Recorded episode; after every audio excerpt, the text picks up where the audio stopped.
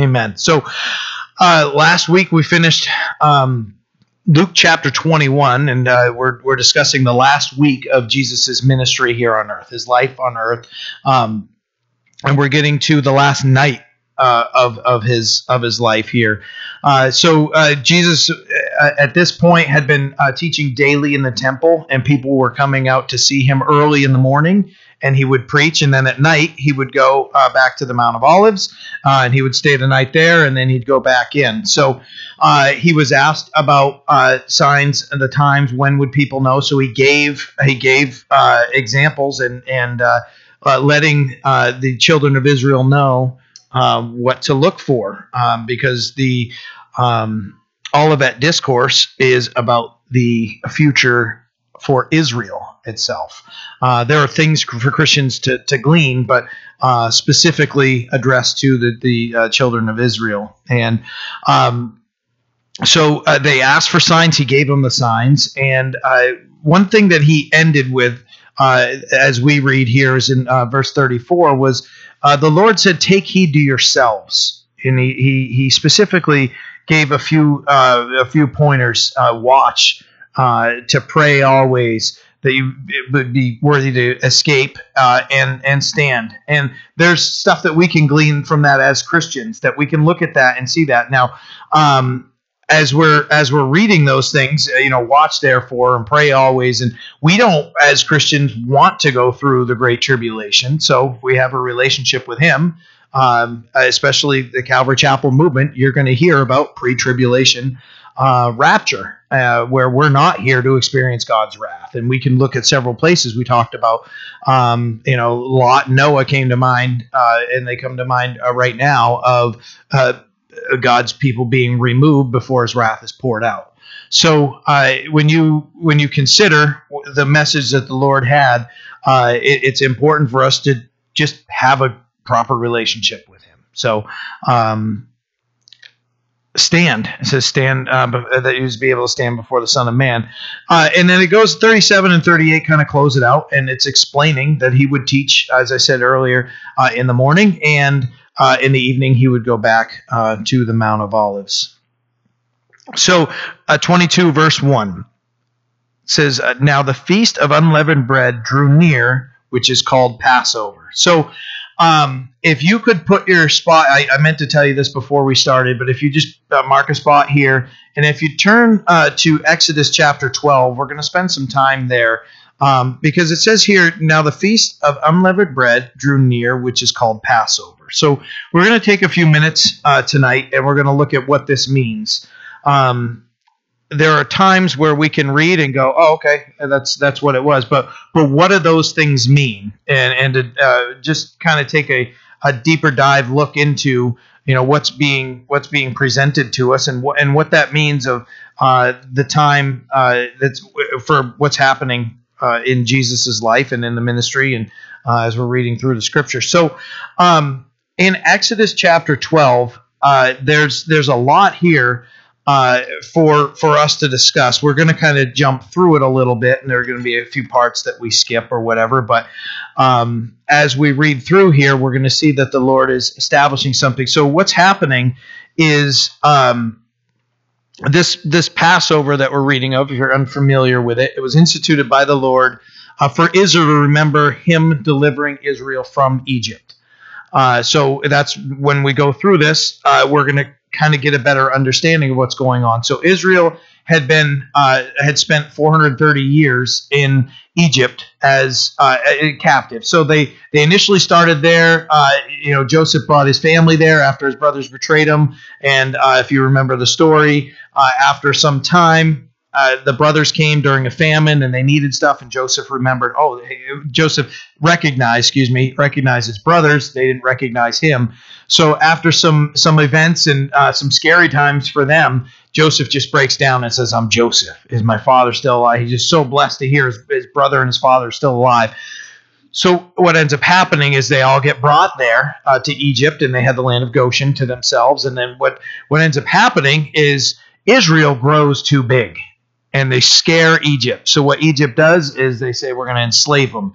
Um, so they uh, when they grew uh, too great in number, the Pharaoh started uh, things started turning, and that was after Joseph had died. But uh, and the the the Pharaoh uh, no longer remembered uh, this new Pharaoh didn't remember Joseph, uh, although he had ro- risen to second in command from being a slave that uh, could have been put to death. Um, he was you know exalted by the Lord and and and put into the second command of the most powerful nation in the world. So when Joseph died, those things uh, ended up happening. They forgot who Joseph was, didn't care. Wait a minute, there's a lot of people over there that could pose a threat to us. Let's start using them as slaves. So they did. So uh, you know, God hears the cries uh, of the children of Israel because they were treated harshly uh, by the Egyptians, and so as uh, you know, God hears their cries. He sends uh, Moses to them. Now Moses was raised by the Egyptians. Uh, so if you just go back and and and read, you'll you'll uh, be able to see uh, it, the whole story of Moses. And um, there's a decree put out by uh, Pharaoh that the Jews were to execute their children, and uh, they were supposed to throw them into the, the Nile River. And uh, so his Moses' parents obeyed that. They put him in the river, but they built an ark so he could float down the river uh, and when he did, his sister Miriam followed the ark down and finds that it went to uh, Pharaoh's daughter finds it and they fetch it out and then she takes the baby uh, and raises it on her own. And the cool cool thing to think about is they needed someone to take care of the baby and who else? You know, Miriam's right there. Hey, I, I might be able to find a woman and it's Moses' mom you know the lord the lord provided so greatly there. Just such a blessing to know that they had to give up their child but the, that the lord preserved him and that they actually got to spend time with him. So um, she found uh, found by uh, pharaoh's daughter and and he uh, he's brought up in in the house in the king's household. And he's uh, given the the best of teachings. Very smart very good looking guy. And um, learns of his Hebrew background as he's as he's growing up, and ends up getting to a point where he kills an Egyptian. He he knows his Hebrew background, and he sees an Egyptian beating a Jew, and uh, goes to defend the Jew and uh, kills the Egyptian, um, and uh, hides it, and uh, hides the man, and uh, shortly after that uh, finds two Jews fighting, and he goes and he says, "Why, why are you guys fighting and everything?" And they said, "What are you going to do? Are you going to kill us like you killed him?" He thought the secret was was buried and gone, and that this guy might keep the secret, and so he flees. He he left. Um, so he he he gets called out. He flees to Midian, and uh, God speaks to him through the burning bush encounter, Exodus chapter three. Um, so it, it's a neat thing to so go through and read that because it's it's it's interesting and it uh, you can learn we can learn a lot about ourselves as the Lord's interacting um, with uh, Moses and commissioning Moses to go and speak to Pharaoh. It's it, you you'll see uh, an interesting dialogue uh, in there where uh, Moses is asking the question. The Lord's, you know, just yes, this is what I'm going to have you do. Don't fear. I'm going to be with you. Then Moses starts saying, "Well, I'm not really the guy. I can't really talk." So there's a, a more dialogue there, and the Lord's like, "Is that Aaron?"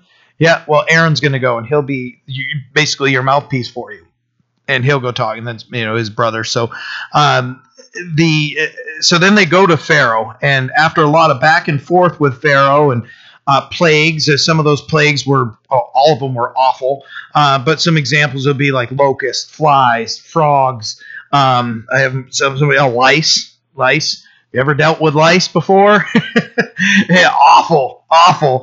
Um, and uh, it just uh, one of those things that uh, that nobody would ever want to go through. So they go through nine of them, and Pharaoh's heart is still hard, and he won't let the children of Israel go. So it comes down to the tenth plague, and in the tenth plague is the death of the firstborn.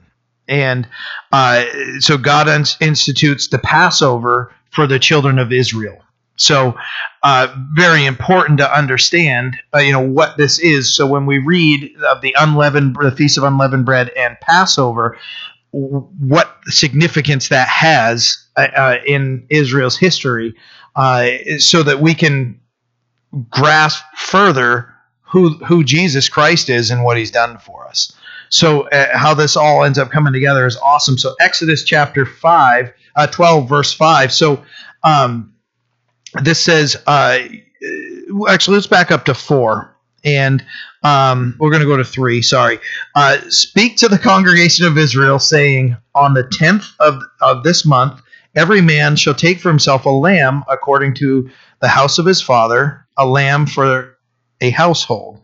And if the household is too small for the lamb, let him and his neighbor next uh, to his house uh, take it according to the number of the persons, according to each man's need. You shall make a count, uh, make your count for the lamb. Your lamb shall be without blemish, a male with uh, of the first year. You may take it uh, from your sheep or from your goats. So uh, that verse five. So what it is is every family, and if your family was too small, uh, you could go with your your, your neighbors, uh, especially you, uh, what comes to mind for me would be a young family, um, maybe a poor family or whatever. And hey, you know, we uh, our family we only have two or three people. Uh, you guys do so. Let's let's let's come together and, and we'll offer uh, a lamb together. And uh, the Lord makes provision for that. So um, that's on the 10th day. They have to get everything uh, together. And on the 14th day, uh, it says it in verse 6. We're not going to read verse 6, uh, but it says on the 14th day um, uh, of the first of the month. So if you if you want a cross cross reference for that, uh, where the Lord establishes this uh, after um, uh, the children of Israel have come out of Israel. In the book of Leviticus, it's uh, Leviticus 23, verses 1 through 8. So if you kind of want to dig into that uh, more as a cross, re- cross reference, you can find it in Leviticus 23. So uh, they need to kill this lamb. So verse 7 says, And they shall take some of the blood. So they let's actually let's read six. So um, now you shall uh, keep it until the fourteenth day of the same month. Then the whole assembly of the congregation of Israel shall kill it at twilight. So there's a specific time that those lambs were to be killed for those families. Uh, and it says, and then, uh, and they shall take some of the blood and put it on the two doorposts and on the lintel of the houses where they eat.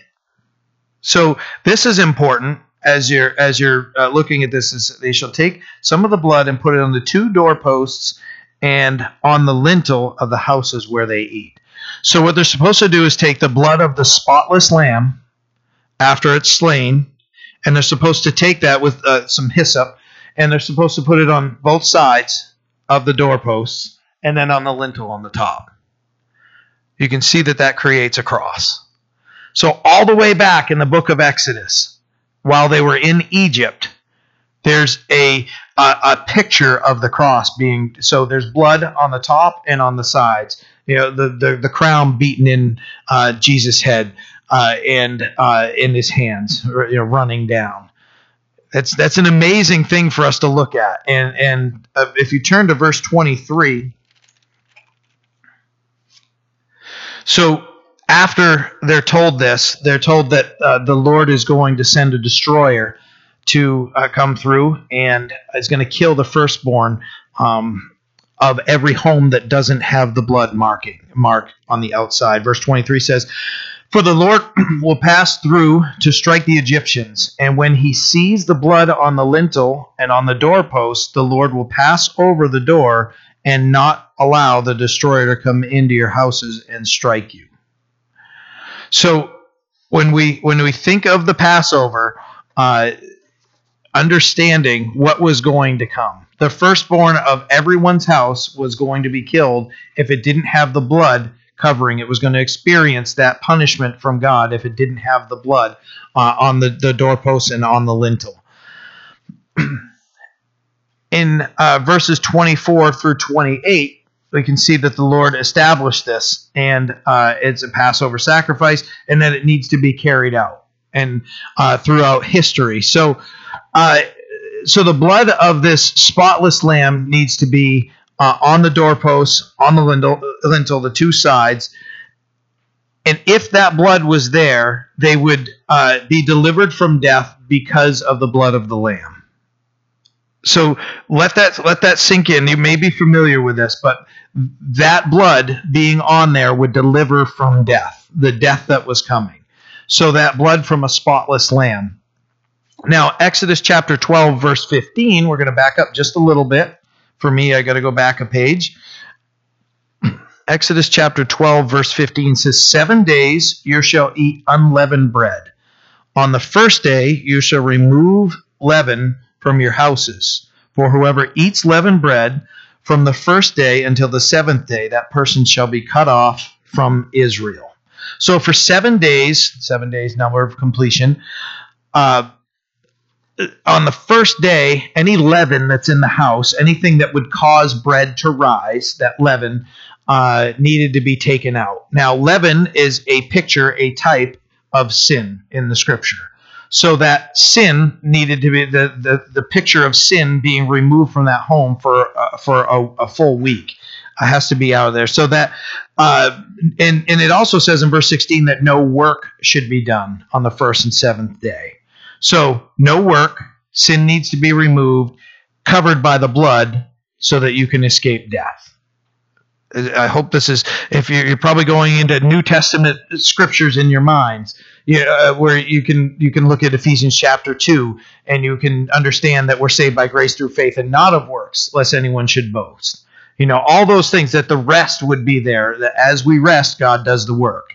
So in verse twenty, it says uh, it says that uh, you shall eat nothing leavened in all your dwellings you shall eat unleavened bread. So that bread needs to be removed.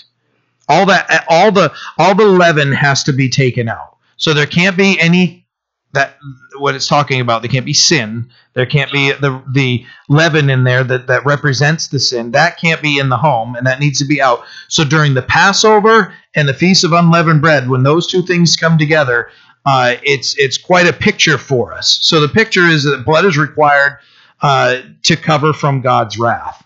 Uh, Jesus, the spotless lamb, his blood was spilled on the cross. And if we remember, I, am pointing up there because we sometimes, for me, I, I can I can learn very well if I have something to look at. So you know, the doorpost, the sides, and the lintel on the top. Uh, creating or creating a cross there, and if uh, we accept that, we ask Him to cover our sins with sin uh, with his sinless blood. I had an awesome conversation with my daughter. She went to work with me yesterday. Uh, I got permission from my boss, and uh, she, my youngest daughter, Natalie, went to work with me, and uh, you know we had a great day. There's nothing going on on a college campus on a Saturday when no kids are here, and so it was just she and I. So, you know, we got to go down and we're checking out all these buildings. I'm like, all right, we're going to go into the basement of this one. And, you know, this, you know, it's real dark and it's got all these rocks and everything. So we go through there and, um, you know, we're, we're going and we go to the basketball court and, you know, we're playing some ping pong and, you know, we're just having a good time, you know, and, and, uh, enjoying, enjoying the day together. And, um, she, on her ride home, she's like, I got a question. And I asked what it was. She's like, why couldn't God just like snap his fingers and the sins would be removed? Why did Jesus have to come? And I'm like, this is awesome. You know, all that all that day we had all this fun and and but the Lord is is just ministering to her heart and and she knows she's comfortable enough she can just say, "Dad, what what is this?" She's like she goes, "I'm not questioning um, you know, God or or anything. I do believe it, but she's like, I don't understand why Jesus had to die. And we had a great conversation and I told her, you know, if I if I sinned against her and and you know she had some goofy ways of, of explaining that, but I said if we're we're in front of a judge and I'm guilty and you've been wronged and a judge just goes, "Nah, I'm not gonna I, I don't want to do anything about it." You know, uh, it's not really that big of a deal. And I might have stolen all your money or I might have broke your arm or whatever it is. Uh, and you see that I get no punishment for that. That means that that judge is an unjust judge. And I told her that sin uh, separates us from God and that sin has to be dealt with. It, it, it, can't just be washed away because we've offended God. So, and I just explained to her that that that God, um, that we're all sinners. There was nobody here that could do it, and that in Israel they would use the lamb uh, as a symbol. But uh, you know, the the the scripture tells us the the blood of bulls and goats, if you read in, in Hebrews, uh, wasn't sufficient. You know, it's it's a sign. Uh, it's it's we needed Jesus, the sinless lamb, to come and die for us. And and so we had some more of that discussion, and she's like, ah, I got it. Okay, I'm like, you sure? Any question? No, no, I got it. So as we're going through that, I wanted to share that with you. That as we accept it and we ask Him to cover our sins um, by that sinless, uh, with the sinless blood, guys, it is sharing the gospel, which my daughter is very familiar with the gospel message, but it just wasn't making sense. Like, why? Why did he have to come? Why did he have to come? And I believe all these things. And for us, you know, we're here on a on a Sunday night. You know, it's sometimes it's that easy, just being able to explain that. Now, I don't know what conversations we're going to have, um, but just understanding that uh, as things are are growing um, in what we're studying in in Luke, uh, and they're they're growing to that catalyst of Christ dying on the cross, that as we read through these things, we might read right past uh, the Feast of Unleavened Bread and Passover, and really what it means, and to see that God had perfect timing for for the true spotless lamb to be offered. And uh, so, uh, you know, as we see these uh, and as we're, we're covering these things, it's important for us to understand that we're washed by the blood and, and we no longer face condemnation. And that sin, uh, as, as in the leaven, unleavened bread, uh, it's removed from our lives. Sin, sin, sin should be purged from our life. It should be. We're we're we're not going to get to a point where we never sin. If somebody tells you after they've, well, I accepted the Lord and I've never sinned since, wrong. You know, it's know, we all you know if if we're trying to seek the Lord in, in our lives and we're actively seeking Him, we're going to be frustrated frustrated by the fact that we may you know lose our temper, or we may fall back into sin here or there. So we're we're going to deal with sin as long as we're here on this earth. The Lord will deliver us. Now that that's not a uh, that's not something for us to make resolve in our heart that well you know Scripture says I'm never going to be perfect, so I might as well just stay in this habit of what I'm doing that's destroying my life. No, we have freedom from sin. And we have redemption from that sin, but we shouldn't continue any longer in it, right? Paul makes that very clear. Uh, so it, when we've been removed or redeemed from sin, uh, it's just it's something that should uh, should leave our life. It shouldn't be common. It shouldn't be something that oh hey this can remain in my life. This can remain in my household. But no, it's gone. So and the Lord's going to remove that. So just trust in his deliverance. So we see God's perfect timing in all this. So it's just a great thing that so as we're reading through and we see the feast of unleavened bread and Passover, we we can I wanted to go, go back and kind of look at what that meant. What it meant was there was a picture of the cross all the way back in Exodus that the Lord was showing blood uh, in the shape of a cross, and as as um, the the um, destroyer was coming, if the blood was there, you'd escape that death. You know, and the blood that covers us, that we escape that death. God's amazing. You know, I, I heard I heard from another Christian this week. I was talking with him, and he said he was having a conversation with somebody, and it wasn't a very long conversation because you tell the guy was getting pretty angry, you know. And it was one of those conversations of, you know, uh, so so you know, what do you believe? You, you do you believe in the Bible? This guy has a great way of just approaching people, and uh, the guy's like, nope. Nope, that's just a bunch of crap. He says, "Sorry for the word, but you know, um, you know, it's, it's written by men. Can't trust it and everything." You know, okay, he just kind of lets the guy talk and, and everything, and okay, great. And uh, so, so you don't. What do you believe happens when we die? And uh, the guy says, "Well, just we become worm food." Was his answer? become worm food. Okay, all right. He goes, "Well, what if you're wrong? What if you're wrong? You know, this is this is what you built your life on, and this is what you're trusting in. What if you're wrong?" And that's when his face started getting red, and he's like, "All right, we don't have to continue the conversation, but the seeds are planted. The seeds are planted." And uh, it was a blessing for him to tell me that, you know, and and to know that as Christians we we know that our sin has been removed. There's we we the only one we can place our trust in is the one that fulfilled uh, everything that you can look at in the Old Testament. Every prophecy about the about the Messiah was fulfilled by Jesus. Over 350 of them. Just prophecy after prophecy after prophecy after prophecy. All of those about the Messiah have been fulfilled by him. Over 350 of them. There's nobody else that could ever do that. Will has shared a mathematical equation, and you guys might, might remember it, where uh, he was talking about uh, quarters being spread. And I'm going to mess this whole thing up, but he's talking about quarters being spread across the state of Texas. two feet deep. And I'm probably even messing up the thing. And he's probably no, it's eight inches deep or whatever. But anyways, so this this certain amount of quarters being spread, and so the likelihood of somebody fulfilling eight of those, eight of those prophecies would be like dry, flying over at any point in Texas and throwing a quarter out, and then you bulldoze and you keep bulldozing, and and somebody being able to walk wherever they want to walk and trying to find that one quarter that was dropped out that's all all over the state of Texas and reaching down without digging, without seeing or anything, picking up that one quarter. That's eight prophecies. There are 350 of them. Plus. You know, Jesus is who he says he was, and he is who the, who the Old Testament says he was. And if we're if he fulfills what we're looking at here, uh, in the picture of what the Passover was, and when you look at what the the Feast of Unleavened Bread represents, that sin needs to be removed, and that that there needs to be blood that covers. Uh, that's amazing. All the way back in Exodus, when they're coming out of slavery, when they're coming out of the bondage of Egypt, coming out of the bondage of sin, you see you see all the all the uh, the parallels that are going here. It's amazing how can anybody say that this book is just written by man? It's not. Yes, God used man to pen the thing, but it, this book is written by the Holy Spirit. God has written this this Bible, and we can trust it with everything that we have. That's verse one. We've covered verse one. So back to Luke 22.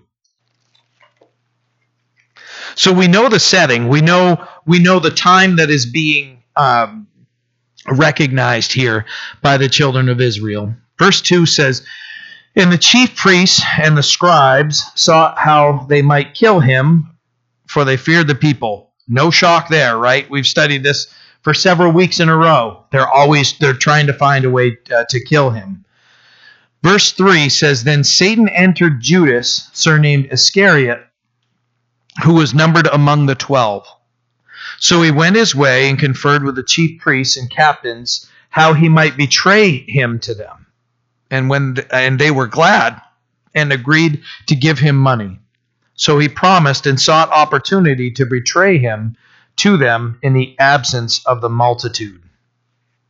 So the chief priests are are once again they're trying to find a way to Jesus. They fear the multitudes and everything. Now one of Jesus's 12 closest comes to him and says, Let's make a deal. He makes a deal, uh, and we're going to look at a few different verses here uh, to understand a little bit more of who Judas is and what it means when we read that Satan entered Judas, because you can get some weird, weird looks, uh, weird um, explanations for that. And it's as simple as he rejected Jesus. So he's open to demonic possession. And uh, so, but we'll we'll look into this a little bit more. But the chief priests, the scribes, uh, uh, uh, the scribes, um, and Judas, they they make this deal, and uh, they're still afraid of the people. Now, understanding Judas had spent three and a half years with Jesus, three and a half years walking with Jesus. I've told you guys before, and I, I, I don't mean to, uh, hopefully, this doesn't derail us, but remember, I was telling somebody, it was at work, and, and there was just a discussion. Somebody asked me about church or whatever, and um, I, I, I don't walk around saying, Yes, I serve as a pastor at our church, you know, and, you know, I have a pastoral role or any. That's that. It just came out in conversation. It was maybe it was a youth pastor thing um, that I was talking to them from way back. Now, wait, whoa, whoa, whoa. You mean you mean you served as like a, a helper or something? No, my I was the youth uh, youth pastor or um and like well I couldn't be. You didn't go to and, and I start realizing their background. Well you, you didn't go to Bible college. Do you have a degree? And so I just kind of chuckle we start talking and I'm like did Peter have a degree from Bible college? Did he go to you know the school of fishermen Bible college or whatever or you know, and, and well, no, they were with Jesus, and I'm like, and they wrote down what Jesus said, and we can read it and we can teach it. I'm not saying nobody can benefit from Bible college. If somebody can go and spend two, four years of of just diving into the Scripture at a true Bible believing college, you are. I mean, it's going to be a total blessing for somebody. I wish, you know, I wish I could just shove that you know, by osmosis, just walk over and put my hand on someone's shoulder that just went to Bible college and shove in all the stuff that I don't know. That'd be great. You know, it, it would be a blessing. But they had seen, they had witnessed. Judas had seen, they had witnessed. He he, he was able to uh, the witness the healings and the miracles. You know, he heard the teachings. You know, Judas saw the waves calming when Jesus told him to stop. He saw all those things. Guys, seeing is not believing. It is not believing. We can never place our trust in something that we've just seen you know or, or we there's so many times that you may be having a conversation with somebody and be like if if i could see how come how come we can't see the things that we saw in like in the old testament you know i've had those conversations with people those are those are always neat and i'm like you can read about them and you can understand the miracles uh, of of everyday life that we have here that we can breathe in air that our heart is beating and we don't have to do anything to make it happen you know, this body, this machine that we walk in is finely tuned by a creator that loves us. You know, you don't have to be a um, a, a, a, a theologian you know strive to understand the scriptures but you you don't have to be a scientist to to speak of uh, scientific things. You can just say this i say this because this is what i do. I i my limited i hated science in school. Hated it. My worst subject ever. That and math. I hate them both. Okay? And uh, it was it was like pulling teeth. I, if I got a 70 in those classes and a D minus, I was like cartwheels down the hallway, you know, that I didn't have to do it again. So I haven't dedicated my life to science, and uh, God bless those that have, and and those things. But just the simplicity of, of being able to share. Um, there's there's the misconception that even in conversations that I've had with uh, with people that if I was able to see something, if I was able to see Jesus, if he came to me, I would believe. That's not the case. Judas spent three and a half years with him and betrayed him for 30, 30 shekels of silver, 30 pieces of silver. That was the same amount. If, if somebody's um, uh, ox got gored by another person's, they'd have to give him 30. Like, that's, that's what it cost for him to betray Jesus Christ. Nothing.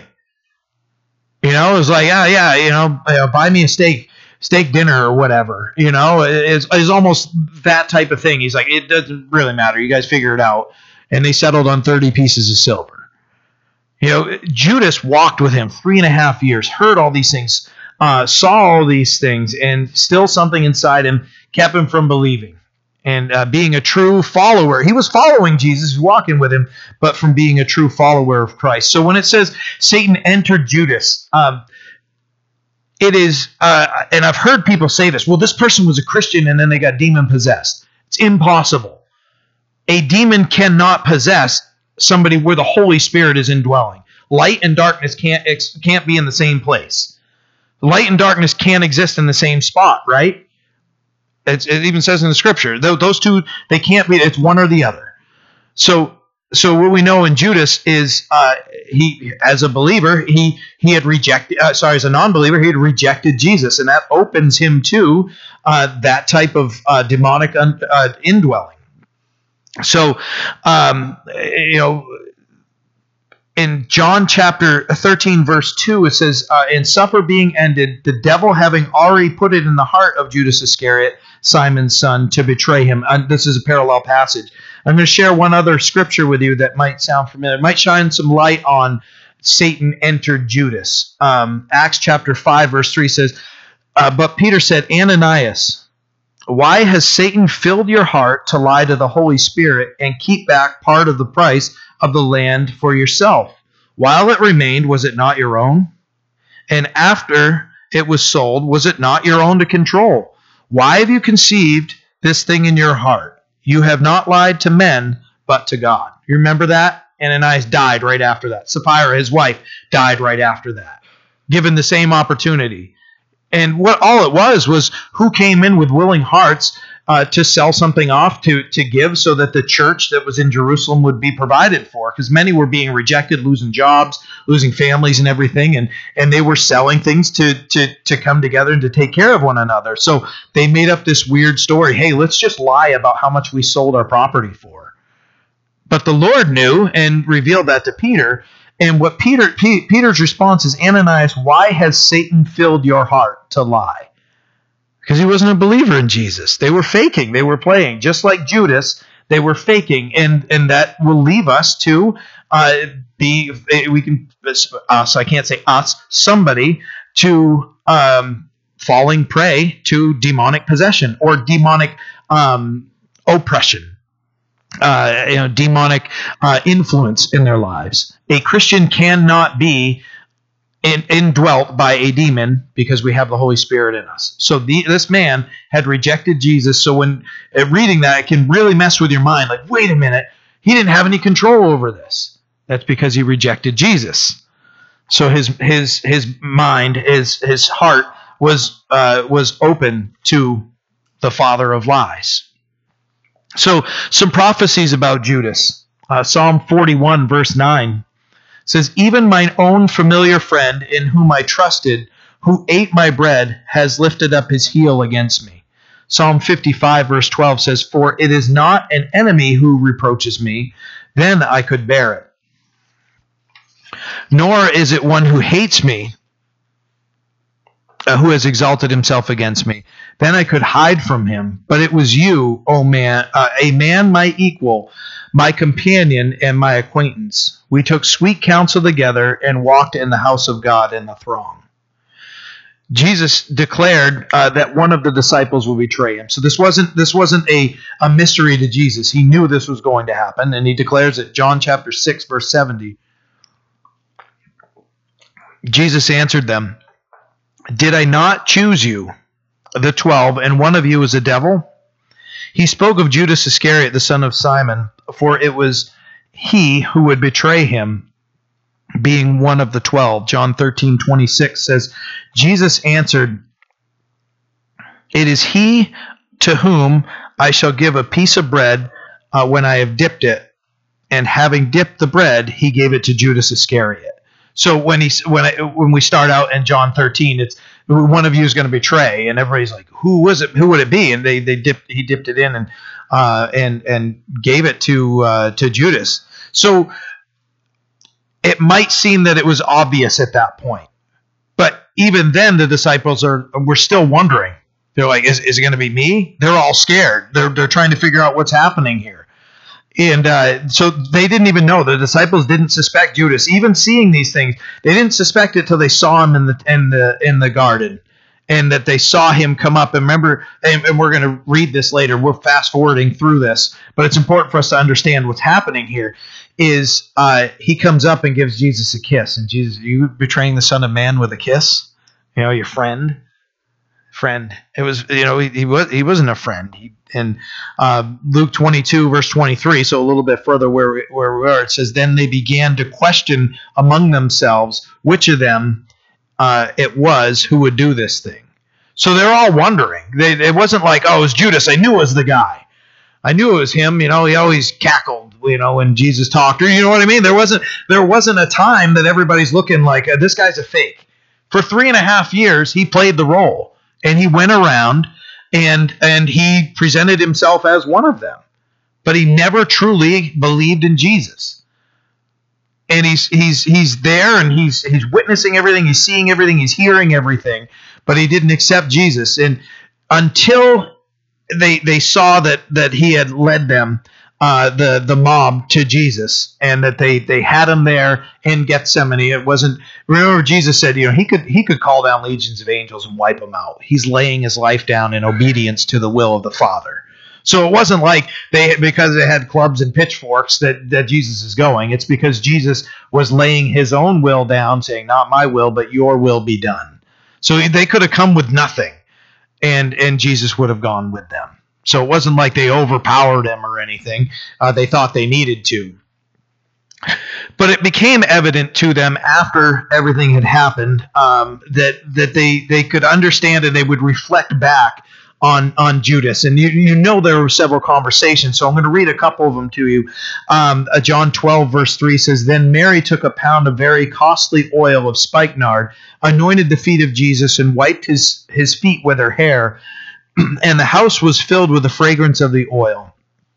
But one of his disciples, Judas Iscariot, Simon's son, who would betray him, said, Why was this fragrant oil not sold for 300 denarii and given to the poor? Verse 6 of John 12 says, This he said, not that he cared about the poor, but because he was a thief and had the money box and he used to take what was put in it. So when they can look back and they can see these things, because if they would have seen that, they would have reported it. It would have been, but they're looking back, they're like, wait a minute, he was taking from that. Judas uh, uh, agreed to, to betray Jesus, and it was because he, he didn't believe in him. Uh, John 6, verse 70. I'm, I'm, I, I know I'm like launching uh, verses at you, and I, and I don't mean to, but even what Will was saying this morning, you know, the best commentary on the, on the scriptures is the scripture. So um, I don't mean to just, uh, it was funny. We just went to a birthday party between services, and I'm pausing here, but it's funny. Um, uh, so uh, we had some uh, some kids there, my um, my brother's grandkids, and uh, they're they're running around. And uh, how old did they turn? Five. Yeah, they're five. The twins are five, and I think his oldest one might be seven. And uh, they got Nerf guns, and they're running around. And I'm watching. You know, you always hear the thunk thunk thunk, and then I look over at my brother, and I hear and I look over, He's got a Gatling. Remember the Gatling gun? It spins like this. He's got a Gatling gun, a Nerf gun, doom, doom, doom, doom, doom, doom, and it's just launching these. It was awesome to look at. So I don't mean to Gatling gun verses at you, and I hope I hope that I did I did have to share that, but um, but it is important for us to see, you know, what we're studying here uh, and and to understand what's happening. I know I'm throwing a lot of things at you. If you're writing them down, hopefully I didn't say them too loud and uh, uh, say them too fast or anything. But uh, just so we know, I'm not just just throwing things together uh, here and trying to give you everything I could. I am giving you everything I could think of. But uh, yeah, but so it's it's it. There's a reason for it. John six verse seventy so uh, this has to do with to do with Jesus. Uh, sorry, Judas agreeing to betray Jesus. Jesus answered them and says, "Did I not choose you, the twelve, and one of you is a devil?" He spoke of Judas Iscariot, the, um, the son of Simon. I know we read similar to this, uh, for it was he who would betray him, being one of the twelve. Matthew chapter 26, uh, 26 verses 14 through 16 says, "Then one of the twelve, called Judas Iscariot, went to the high priest and said." What are you willing to give me if I deliver him to you? And they counted out to him 30 pieces of silver. So from that time, he sought an opportunity to betray him. So that's where we actually learn what the amount was. The amount was 30 pieces of silver. So I'm going to fast forward through the crucifixion. And, well, sorry, it's not even through the crucifixion, it's before the crucifixion. Because shortly after this, Judas realizes he makes a big mistake and he makes a huge mistake and he goes and he's trying to stop something he's trying to make it right which is awful um, like that you guys ever done something and you know you're wrong I, I, I just when you I just remember being a kid and you know I did this and my parents are gonna find out and I am dead. Uh, you know worse than that. He just realizes that he betrayed Jesus Christ. And uh, Matthew 27, verse it starts with verse 3 and goes through 10. It says, Then Judas, his betrayer, seeing that he had been uh, that Jesus had been condemned, was remorseful and brought back the 30 pieces of silver to the chief priests and elders, saying, I have sinned by betraying innocent blood. And they said, What is it to us? You see to it. We don't care. We got what we needed from you. Get out of here. He comes, he's broken in front of them, and they, they don't care. Then he threw down the pieces of silver in the temple and departed and went and hanged himself. But the chief priests took the silver pieces and said, "It is not lawful to put them into the treasury because the uh, because they are the price of blood." Chief priests involved in murder and a plot for murder know that that well, you know what this this this is unclean now. We need to get it out of here. Let's just go spend it verse 7 says and they consulted together and brought and uh, bought with them the potter's field to bury strangers in. Therefore the field has been called the field of blood to this day. Then was fulfilled what was spoken by jeremiah the prophet saying and they took 30 pieces of silver the value of him who was priced whom they uh, whom they of the children of israel priced and gave them for the potter's field as the Lord directed me. All this time they're rejecting Jesus and they're doing and they're we talked about it last week. They're fulfilling prophecy as they're doing it. They're fulfilling prophecy in buying the field. There's all of this. It, it's not outside of, of what's happening here. Like like they're they're blind to it and think, oh, we got him, we got him. Like I said, Jesus was very much laying his life down to the Father's will, and these guys uh, are, are looking at it as a as a win. So uh, the sorrow of selling out Jesus uh, consumed Judas. So uh, as we're reading those, I know I know we've gone through several verses, and we uh, we've gone through six verses now. We've we've jumped around, but understanding you know what's happening here, the time uh, in Israel's history, and uh, in that culture that day, you know the, the Passover and the Feast of Unleavened Bread, it's, it's all God's perfect timing. That that symbol uh, and that, that Christ would be would be crucified and die for the sins of man, deliver from the bondage of a, a, a much worse master uh, than uh, than Egypt could ever be. That sin is so cruel. Look what sin has done to our lives prior to Jesus. Hopefully, none of us here now, but look look what it does to lives. Look what it does to this world, and that that, that bondage can be broken because of the the blood of the spotless lamb that was poured out amazing. It's awesome. I, I love this stuff. I love it. I love it. So, uh, verse 7. So, we've gotten through uh, a few verses here in about 40 minutes. Then came the day of unleavened bread, when the Passover must be killed. And he sent Peter and John, saying, Go and prepare the, the Passover for us that we may eat. So they said to him, Where do you want us to prepare? And he said to them, Behold, when you have entered the city, a man will meet you carrying a pitcher of water. Follow him into the house which he enters, into which he enters. Then you shall say to the master of the house, The teacher says to you, Where is the guest room where I may eat the Passover with my disciples? Then he will show you a large furnished upper room. There make ready. So they went and found it just as he had said to them and they prepared the Passover. Uh, a few weeks ago, maybe two weeks ago, we talked about this and God's God's perfect timing when He sends them and He tells them exactly. It wasn't customary for a man to be carrying a pitcher of water. The women in that culture carried carried the pitcher of water. So this guy's carrying it, and they can look and go, "Oh, hey, there's a guy." And Jesus tells them exactly where their steps are going to lead them.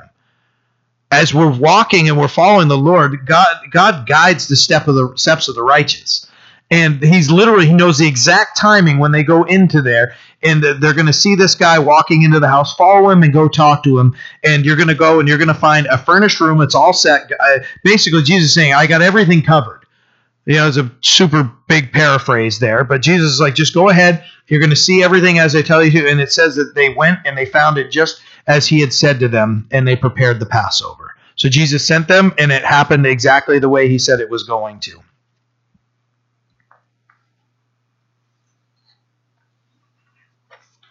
Verse 14 And when the hour had come, he sat down, and the twelve apostles with him. And they said to, it, to them, sorry, he said to them, With fervent desire, I have desired to eat this Passover with you before I suffer. For I say to you, I will no longer eat of it until it is fulfilled in the kingdom of God. Then he took the cup and gave thanks and said, Take this and divide it among yourselves. For I say to you, I will not drink of the fruit of the vine until the kingdom of God comes. And he took the bread, gave thanks, and broke it, and gave it to them, saying, This is my body, which is given for you. Do this in remembrance of me. Likewise, he also took the cup after supper, saying, This cup is the new covenant in my blood, which is shed for you. But before the hand of my betrayer is with me, sorry, sorry, but behold, the hand of my betrayer is with me on the table. And truly the Son of Man goes as it has been determined. But woe to whom, uh, to that man by whom he is betrayed. Then they began to question among themselves which of them it was who would do this thing. Like I said, we fast forwarded a little bit but it was so that we could kind of dive into where the Lord led me in my study uh, to discuss that. So Jesus is now uh, verses 14 through 23, he's instituting the Lord's Supper. You're probably familiar with that scripture a little bit more because typically, uh, when we are uh, taking communion here as a fellowship, there are times where we'll just stay 1 Corinthians 11, but sometimes we'll go all the way back here to Luke 22, uh, and we'll discuss that also where the Lord implemented um, the the time that we have that we call communion, that we remember His body and His blood that was given for us. So Jesus was well aware of the suffering that uh, awaited him, and he spoke of it several times. It wasn't a surprise. He said, even even in the, the, the few chapters before, that he was going to be turned over to the Gentiles and that he was going to die. He was going to be crucified. And he told them, three days later, I'm going to rise again. But when he says here, before I suffer, now you think of the physical suffering of Jesus, beaten beyond recognition, scourged with a, a, a, whip uh, called the cat of nine tails, and they would get everything in there that would grip into into. You guys remember Will has, has shared this with us. Grip into the flesh, and it would dig deep in and rip. It wasn't supposed to be something like. Uh, okay, you've been you know whipped with a hose a couple times. You've learned your lesson. It was a punishment, extreme punishment that a lot of people didn't didn't survive through. Thirty nine lashes with that. That's awful. Scourged top, top to bottom. You know, that's that's awful. Ripping, ripping the flesh. He's so beaten beyond recognition. Remember, blindfolded, punched, mocked, saying, "Oh, prophesy, tell us who hit you." You know, all those things. Spit on. Um, the scourge. His beard was ripped out. Crown of thorns, you know, beaten into his head. Uh, nailed into pieces of wood all those things that, that were that were going to come. And, and jesus says uh, he wanted to have this passover because it was going to be the last one. That was the last passover that needed to be remembered and celebrated because it was all going to be fulfilled when he died on the cross. All that's over with. That picture has been has been fulfilled and it's all done now. He says i'll no longer eat of it uh, until uh, it is fulfilled in the kingdom of God. Revelation 9, 19, 9, you can look at the marriage supper of the Lamb uh, and see and see there. So it says, Blessed are those uh, who are called to the marriage supper of the Lamb. So in his kingdom. So what he's saying here is, is this is going to be the last one here, and it's going to happen again. And if you want to you know, learn more about that, just look at, I just read the verse to you, uh, but Revelation uh, 19 9 says, Blessed are those who are called to the marriage supper of the Lamb. In verse 20, so, and we talked about the, um, uh, the, the bread and, and, um, and the, uh, the, the cup. Uh, verse 20 says, Likewise, he, he took the cup after, after supper, saying, This cup is the new covenant in my blood, which is shed for you. It's the new deal with God. Like every, there, there's nothing else that needs to be done. It's trusting in the broken body and the blood that was poured and, and who Jesus Christ is, that Christ is is the new deal with God. That if we believe in him and we accept the, the scripture tells us if we believe in our hearts and confess with our mouth that Jesus is Lord, we're saved. That's the new covenant that he died for our sins, that he has covered our sins, that our righteousness comes from him. There isn't there isn't a a whole law that we need to keep anymore. You know, what is the fulfillment of the law? Love the Lord your God with all your heart, soul, mind, and strength, and love your neighbors ourselves. It's all Jesus. That's it. You know, and he's he's talking about this new covenant. Peter uh, wrote First Peter. It's the last scripture I have for you. First Peter chapter two verses twenty four and twenty five says, uh, "Who himself bore our sins in his own body on the tree, that uh, we, having died to sins, might live for righteousness. By whose stripes you were healed. For you were like sheep going astray, but have now returned to the shepherd and overseer of your souls." So, as Jesus is is describing um, everything that's going to change and all that's going to happen to him here. We, we can understand that we as sheep were going astray, but through Christ we can be found and brought back. So when we think of the Feast of Unleavened Bread, when we think of the Passover, we can understand that Jesus fulfilled those things and that they were a picture of, of Him and Him redeeming us and saving us from uh, sin, that that evil and cruel master, uh, that his blood being poured out. Just as I was able to share with my daughter that uh, because of his blood we can be freed from sin and we no longer have to uh, face the punishment of our sins. So. Um, uh, verse 23 says, Then they began to, oh, sorry, we already read that part, um, that they began to question.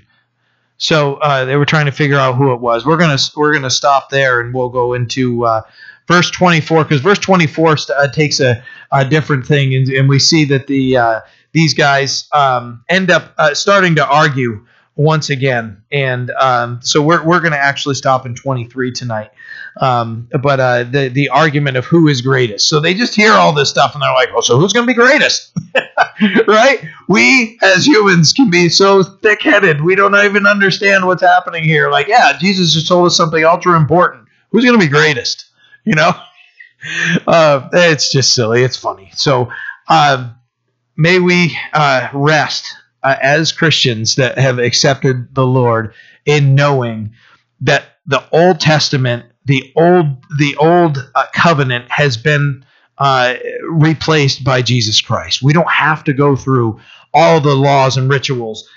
And if anybody thinks they want to, I know Will has been up here and he shared this before. Go ahead and try. Have some fun with that. It is it's exhausting and impossible. So might as well just trust in the one that all of those things were pointing to, like the feast of uh, excuse me, the uh, feast of unleavened bread, the Passover. That all of those things that it happened that jesus was was crucified right at that perfect time so that that could be abolished uh, the the old testament uh, the old covenant could be you know replaced by the new covenant the new testament that we have in christ. Amen amen. Let's pray. Father we are blessed to know uh, that you love us and and to look back all the way back into exodus 12 and to see what was uh, what picture was was uh, was being drawn, Lord, what the the the Passover and the Feast of Unleavened Bread were a picture of, and Lord, that we we know that you sent your Son, and Lord, that uh, that all of that was a picture that he that he fulfilled. All, all of those things that happened, Lord, that we know that Jesus Christ's death on the cross and his resurrection is all that we need to trust in to have right standing with you and to walk with you and, and, and to follow you in our lives. We're so blessed that we can be freed from the sin, the, the bondage of sin, just as you freed Israel from the bondage of, of, of Egypt. Lord, you have freed us from the bondage of a cruel, cruel master, and sin ruling our lives, and given us your freedom in Christ. We thank you so much for your love. We pray that you will bless and protect us as we leave this place and get us back here together safely next time. In Jesus' name we pray. Amen.